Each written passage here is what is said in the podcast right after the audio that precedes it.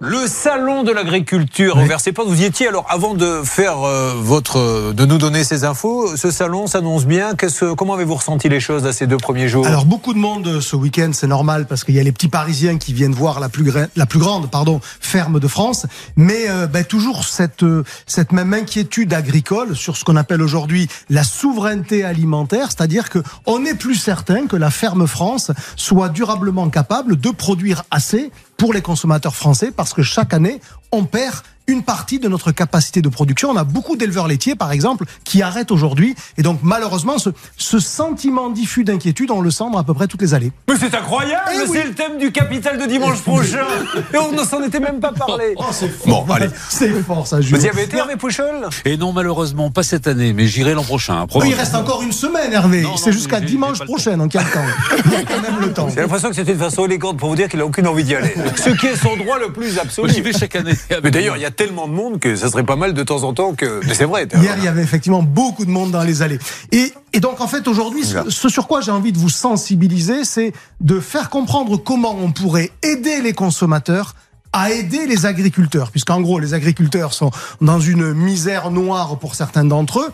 Et pourtant, il y aurait un truc tout bête, c'est euh, de mieux indiquer l'origine des produits alimentaires que l'on achète. Et pour vous faire toucher du doigt ça, je vous ai porté quelques produits que je vais vous décrire. Pour ceux qui nous écoutent, j'ai dans les mains, Julien, vous pouvez témoigner, une sauce bolognaise, sur laquelle, vous le voyez d'ici, il y a un petit drapeau bleu, blanc, rouge dessus, puisque la viande est garantie d'origine française. Vous me direz, c'est génial, il y a de la transparence, on me dit d'où vient la viande. Effectivement, le problème, c'est que la viande dans la bolognaise n'est pas l'ingrédient principal, c'est d'abord de la tomate.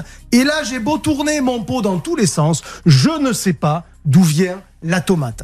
Pourquoi? Parce qu'elle est évidemment très probablement pas française, qu'elle est peut-être italienne, très sûrement chinoise. Les Chinois sont aujourd'hui, et vous le savez sans doute pas, les premiers producteurs mondiaux de tomates pour faire du coulis, des sauces, de la pulpe, de la chair euh, de tomates que vous achetez en boîte, etc. etc. Et c'est pas obligatoire. Et donc non, c'est pas obligatoire. Et moi, je milite contre ce, ce, ce marketing de l'origine où on met que l'origine quand elle est vertueuse, française, le drapeau bleu, blanc, rouge que vous voyez sur beaucoup de boîtes, et on vous dit pas quand ça vient d'ailleurs.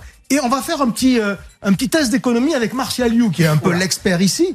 Si je mets à côté du drapeau bleu, blanc, rouge pour la viande de bœuf, un drapeau chinois pour la tomate, est-ce que Martial, vous pensez vraiment que les consommateurs vont autant en acheter? Non, non, je me souviens d'ailleurs que le drapeau bleu, blanc, rouge permettait de vendre jusqu'à 20% à une époque de, de, produits en plus sur la même gamme que lorsqu'il n'y avait pas donc, de drapeau. Imaginons le scénario suivant. Cette marque, parce qu'elle est honnête et transparente, met un drapeau chinois pour dire que la tomate est chinoise. Qu'est-ce qui va se passer? Elle va en vendre moins. Donc elle va avoir intérêt à arrêter d'acheter des tomates en Chine. C'est bête comme chou. Et donc elle ira acheter des tomates où?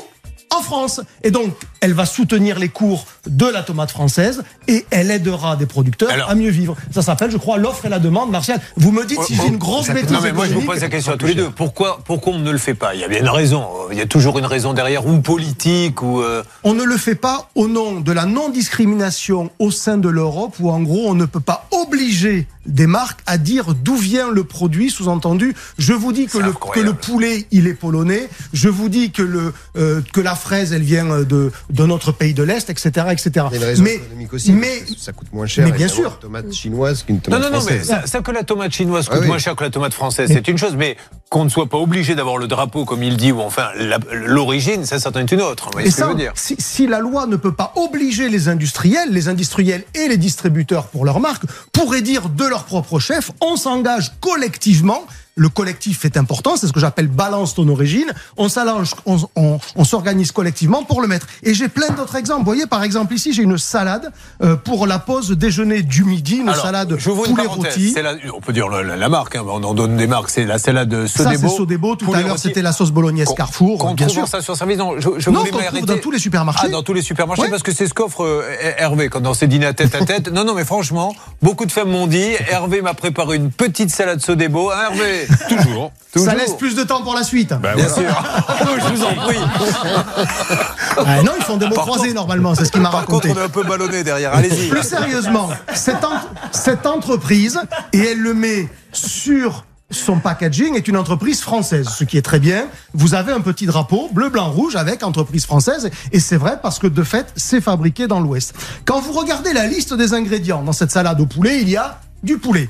D'où vient le poulet Deux points écrit en tout petit caractère à l'arrière du pack, poulet origine UE. Alors certains consommateurs d'ailleurs vont se dire que ce poulet est peut-être français. L'UE, la France est quand même dans l'UE.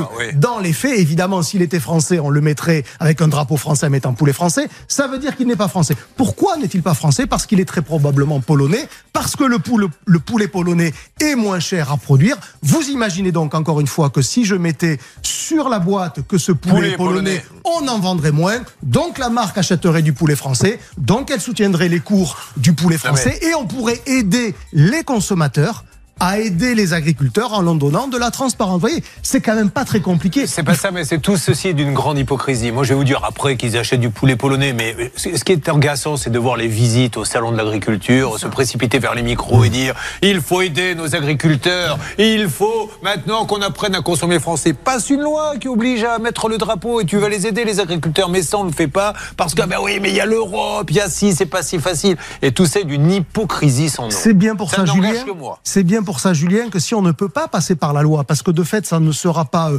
Europe compatible, on peut appeler les marques et les enseignes à collectivement s'engager ensemble. Si elles le font toutes en même temps, ça ne sera pas discriminant. Ouais, ils ne le feront pas. Il faut, que, il faut avoir une volonté politique, vous le savez bien. C'est pas les marques elles-mêmes. Les marques, elles vont chercher, à- et c'est normal, à trouver le meilleur bénéfice.